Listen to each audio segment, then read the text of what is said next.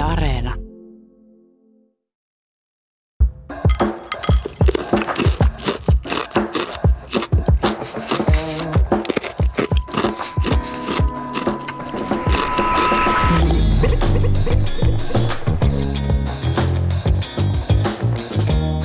Täällä media-aiheinen ja media-kriittinen ohjelma nimeltään Kupla. Minä olen Jani Halme.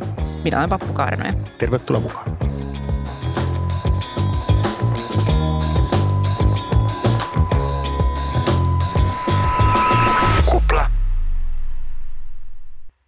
Seuraa Vappu tietokilpailuosio.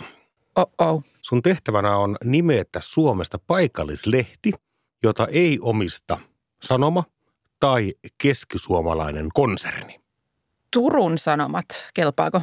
Ö, Ei luokitella paikallislehdeksi. Taitaa mennä meidän tuonne päivälehti Okei, okei. hahloon.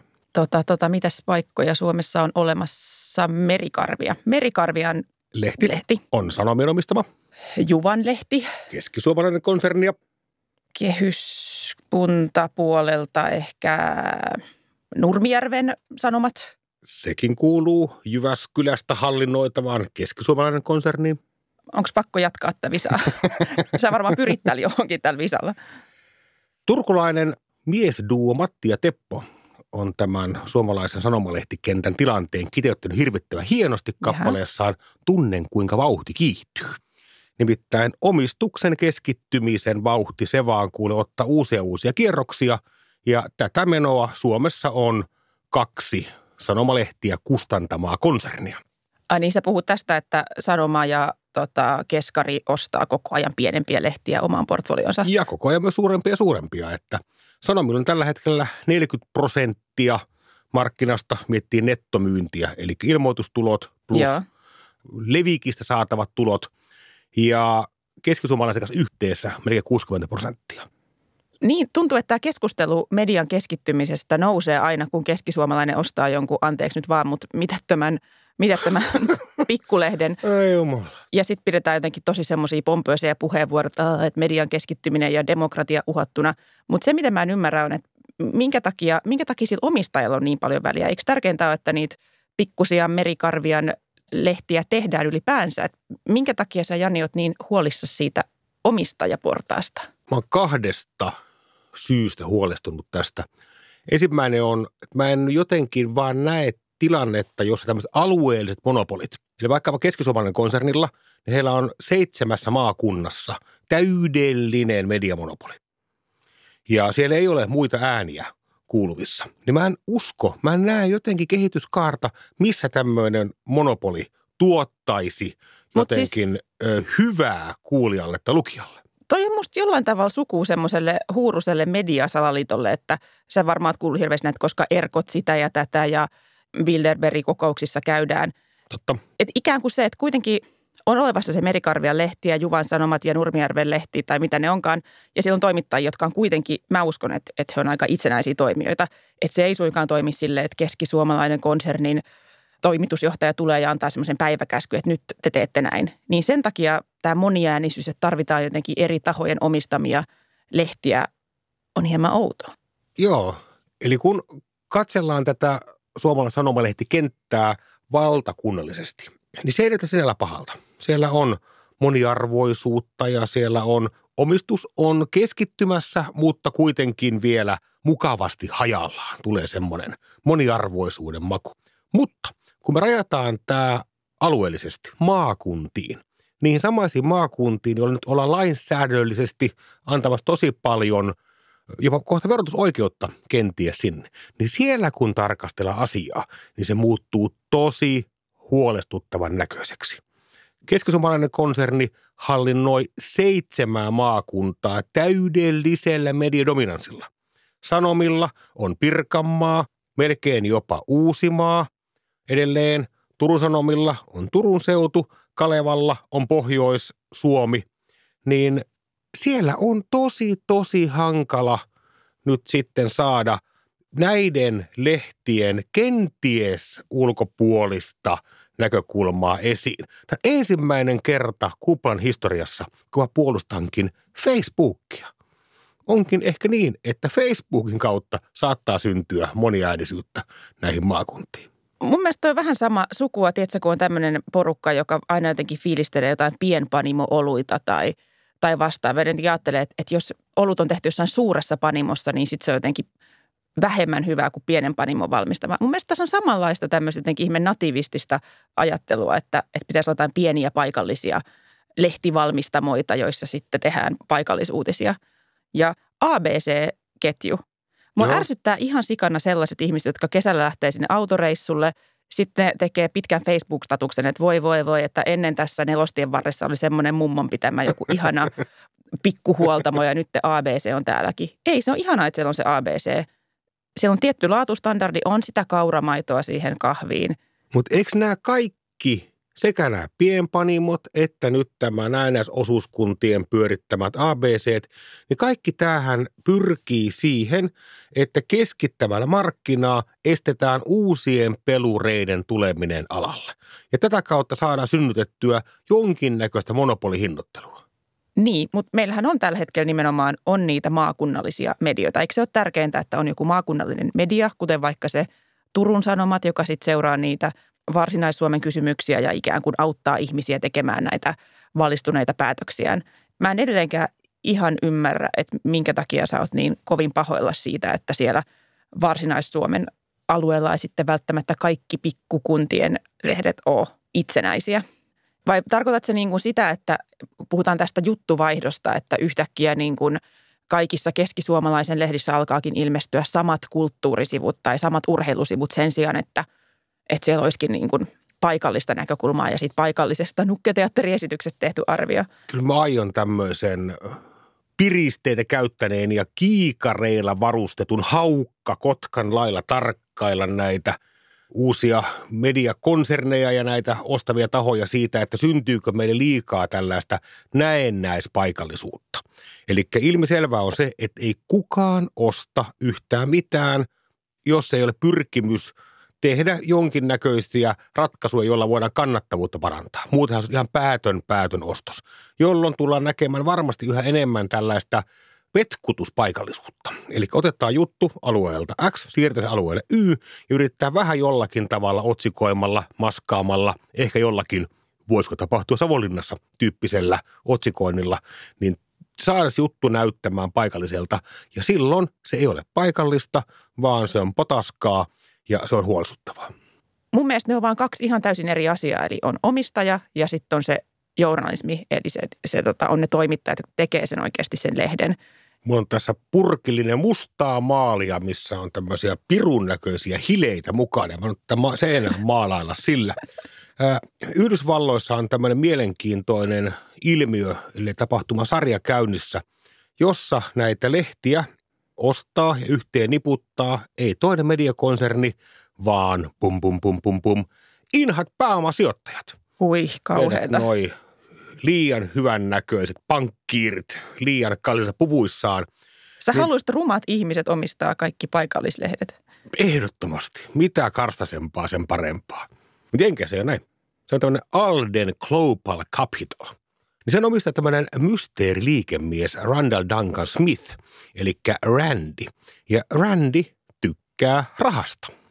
Okei, ei kuulosta vielä hirveän vaaralliselta. Joo, tämä Alden Global Capital on tämmöinen hedge-rahasto, ja se on tällä hetkellä Yhdysvaltain toisiksi suurin lehtikustantamo. Ja se on noussut tähän tilanteeseen hurjan hurjan nopeasti. Ja he ovat siis haalineet kovilla pääomilla ja aggressiivisella nurkan valtauksellaan niin merkittävä määrä aika tunnettujakin lehtiä. Näistä varmaan tunnetuin on Chicago Tribune. Musta kuulostaa ihanalta, että joku ihminen, joka oikeasti on kiinnostunut rahasta, ostaa lehtiä. Koska mä oon sitä sukupolvea, joka on traumatisoitunut jossain Hesarin kesätoimittajabileissä, kun me saatiin vain yksi drinkkilippu, kun sanomalle yhtään rahaa.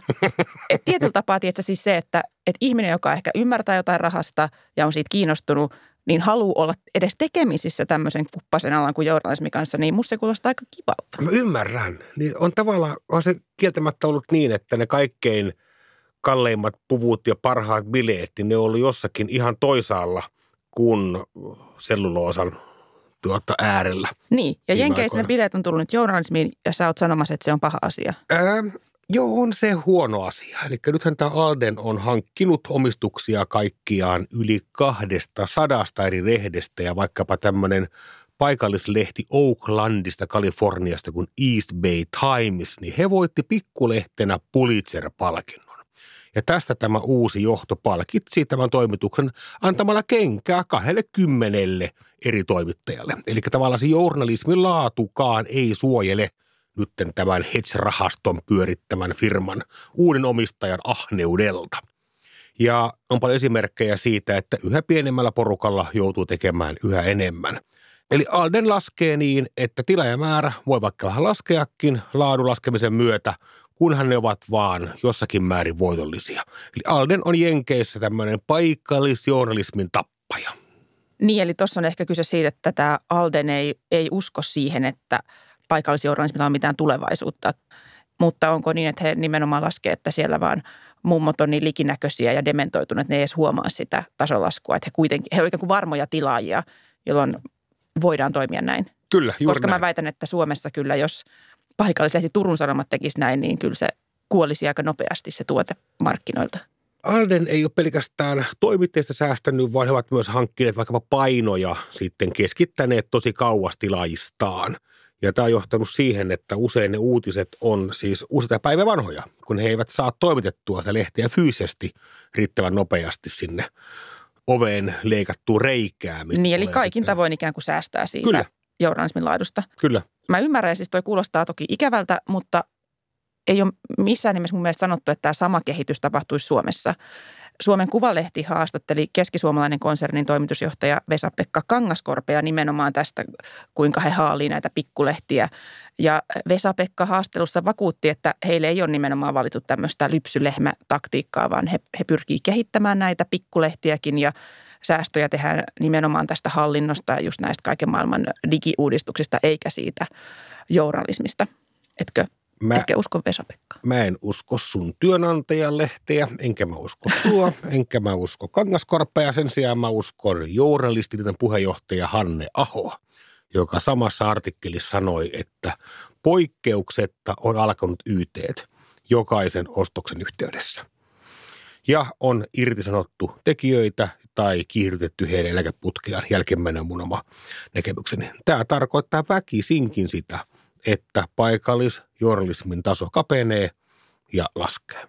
No siis toki myös journalistiiton jäsenenä, jos Hanne Aho jotain sanoo, niin uskon puheenjohtajaa. Totta kai. Mutta sitten yksi vaihtoehto tälle keskittymiselle ehkä voi olla se, mitä tapahtuu Loviisassa. Että siellähän ruotsinkielinen väki kyllästyi tähän, että heidän paikallislehdessään ei ilmestynyt tarpeeksi paikallista sisältöä. Siinä on tämmöinen vähän samanlainen tausta, mitä sä oot kuvannut, että kaksi lehteä yhdistettiin. Tämmöinen Östranyland ja sitten Borgobladet.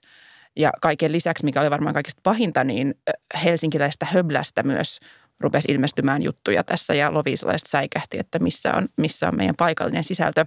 Ja vastaiskuna he perusti tämmöisen Nya Östis-lehden ja sitä pyörittää yhdistys voittoa tavoittelematon, jolloin he ei tarvitse olla huolissaan siitä, että onko liikevoittoprosentit tarpeeksi hyviä ja pitääkö taas järjestää yteet, kun ei tehdä tarpeeksi rahaa. Päätoimittajaksi otettiin se sama tyyppi, joka oli pyörittänyt sitä Östra Nyland-lehteä. Et ehkä tässä nähdään, että tämä journalismi menee tavallaan kahta latua, että yhtäältä on nämä sun kammoksumat suuret konsernit, jotka omistaa pikkulehtiä ja sitten ilmestyy tämmöisiä ikään kuin non-profitteina pyöriviä lehtiä.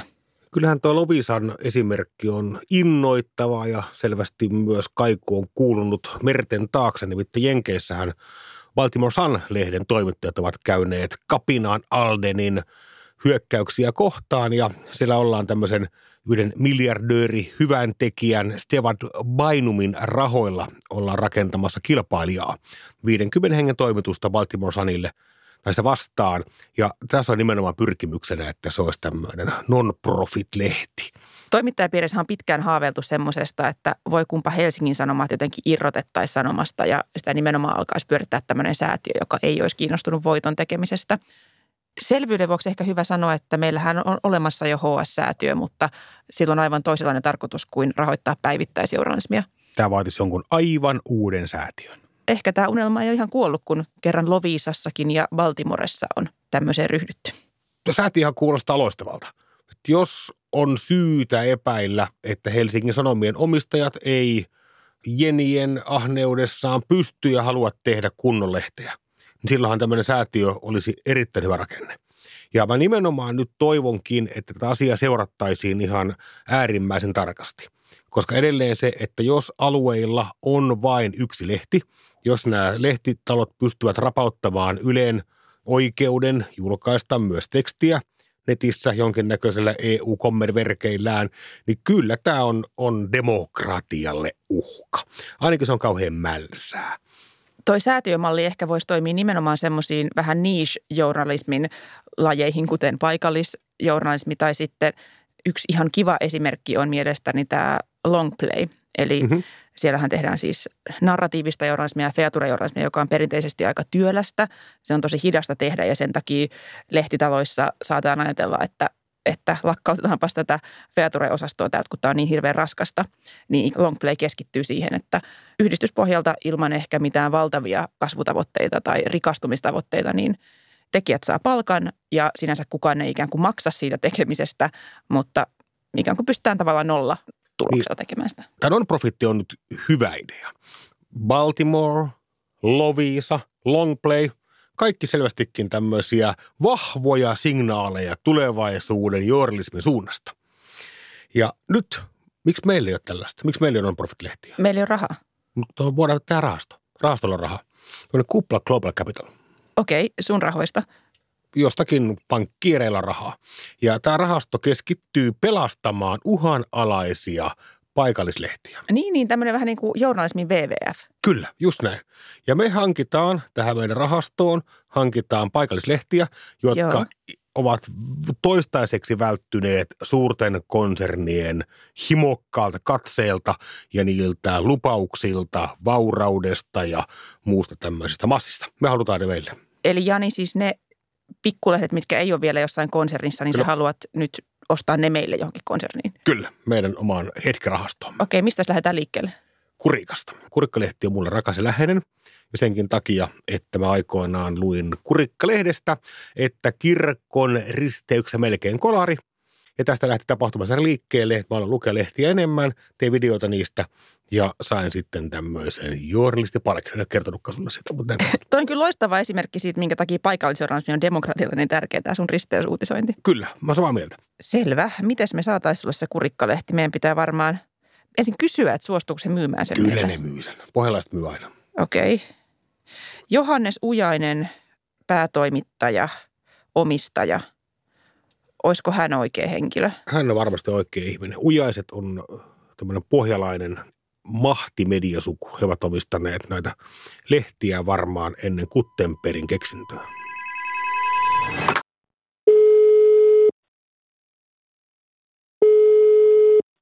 Johanna Syväinen. No Vappukaarinen, terve täällä Kuplan toimituksesta. Ja Jani Halme, moi moi. Moikka. Me ollaan täällä Jani Halmeen kanssa keskusteltu paikallislehdistä ja hän on erittäin huolissaan siitä, että keskisuomalainen konserni ostaa hirveällä tahdilla paikallislehtiä ja hän on myös todella huolissaan Kurikkalehden tulevaisuudesta. Pitää paikkansa.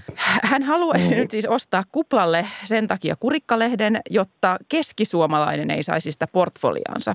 Me ollaan perustettu tämmöinen non-profit-pohjainen kupla Global Capital Hedge-rahasto – Myyt sä meille kurikkalehden?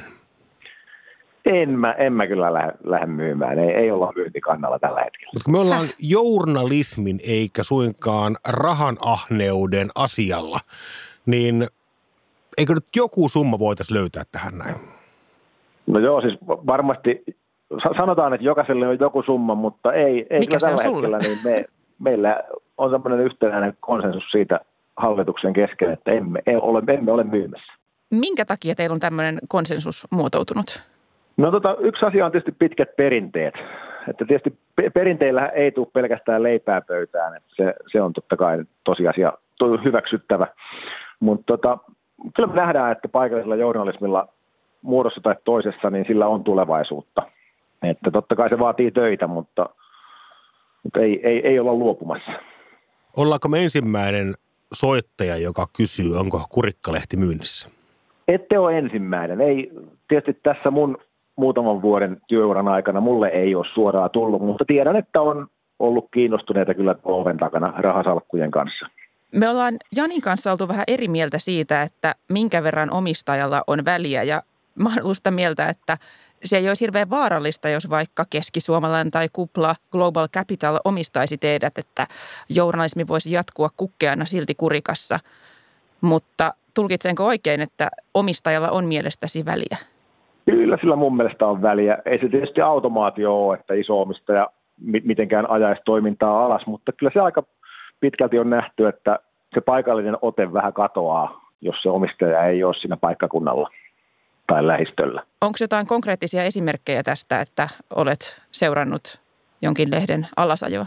Ei, ei mä halua lähteä ketään sormella osoittelemaan. Moni firma tekee hyviä lehtiä, mutta sanotaan viitteitä semmoisesta on, että ainakin resurssit vedetään aika tiukalle, että paikallista journalismia tehdään, mutta se saattaa tehdä vähän kireämmän vyön alta. Millainen kilpailu teillä on Etelä-Pohjan maalla? No itse asiassa sillä lailla paikallislehtien kesken on aika vähän kilpailua, koska kaikilla on niin tiukka se oma toiminta-alue. Että itse asiassa ollaan aika hy- hyvissäkin väleissä. Meillä on semmoinen oma EP-paikallislehtien yhdistyskin, missä, minkä puitteissa tavataan muita, että ei olla mitenkään verisesti toisten kanssa kilpailemassa. Tietysti tässä Kurikassa meillä on vähän erikoinen tilanne, kun on kuntaliitosten myötä kolme vanhaa kuntaa yhdessä ja kolme paikallislehteä, joista kaksi on meidän ja yksi on konserni Ilkka-yhtymän lehtiä. Että se on tietysti omanlaisensa kuvio. Onko Kurikkalehti pohtinut ostoksia? Voitteko te ostaa jotakin muita lehtiä itsellenne?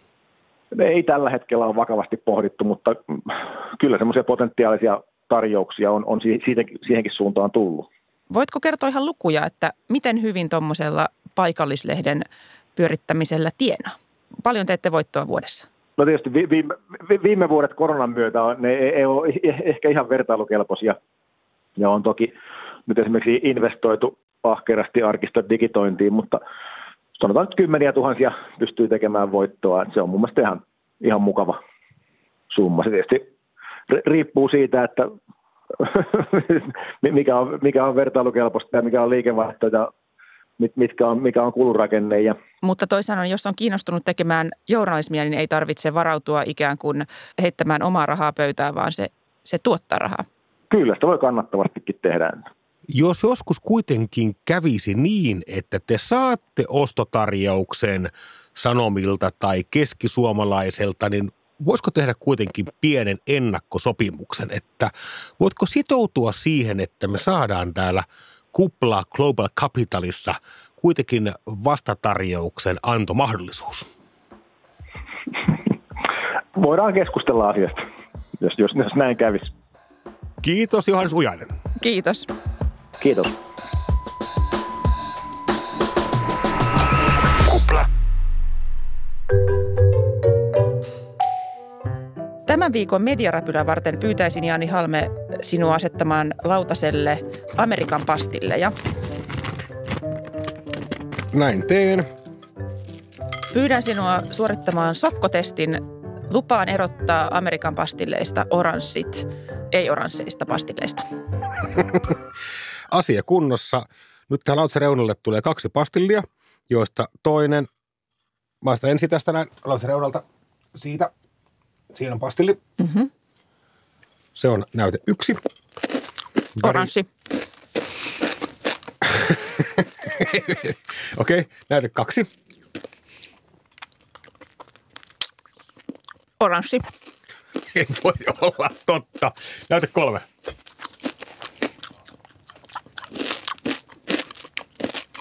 Ilme on mietteliäs. Ei, ei ole oranssi. Miten tämä on mahdollista? Ei ole oranssi. Voinko avata silmäni? Voivat. Kaikki oikein. Kolme kautta kolme oikein. Me voitaisiin jatkaa tätä koko tämä pussi läpi ja mä väitän, että mä aina osuisin oikeeseen. Tämän makutestin siivittävänä haluaisin jakaa vuoden ensimmäisen mediaräpylän MTV3 makeisjournalismille, joka on valitettavasti virheellistä. Nimittäin loppiaisena ilmestyy juttu otsikolla Pidätkö oransseja Amerikan pastille pussin parhaimpina? Tätä et ehkä tiennyt. Okei. Okay. Ja jutun sisältö on se, tätä et ehkä tiennyt, että kaikki Amerikan pastilit maistuisivat samalta. Mutta juurihan aukottomasti todistin, että ne maistuu eriltä. Pitää paikkansa. Ja muutama vuosi aikaisemmin, 2019, sama juttu, sama virheellinen juttu.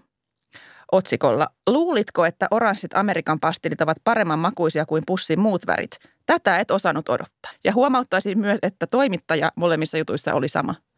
Ja nyt sä väität, että tämä Maikkarin juttu on virheellinen. Kyllä.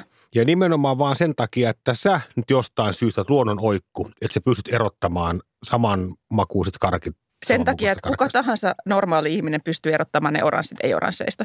Se me kaikki tiedetään. Tosin se täytyy sanoa Maikkarin makeisjournalistin puolustukseksi, että hän on kyllä kysynyt Fatserilta kommenttia ja asia, mitä mä kovasti ihmettelen. Fatserin edustaja tässä jutussa myös virheellisesti väittää, että nämä maistuvat kaikki samalta. Eli siis jotain outoa on meneillään, mä oon jonkun suuren jäljellä, jonkinlainen salaliitto mahdollisesti.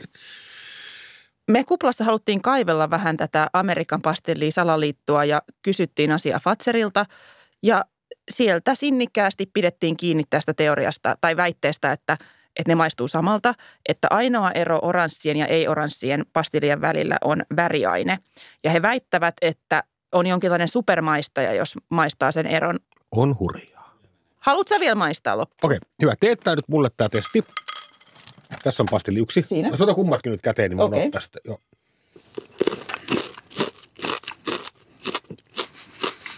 Joo.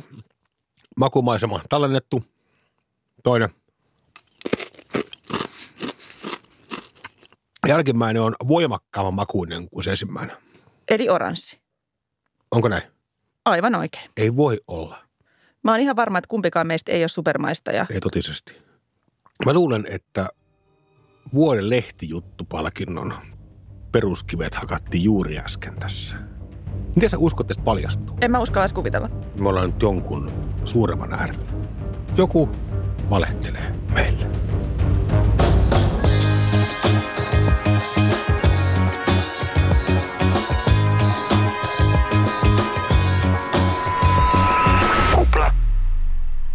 Ei vahva, ei oranssi. Kyllä, oikein. Ei ole todellista.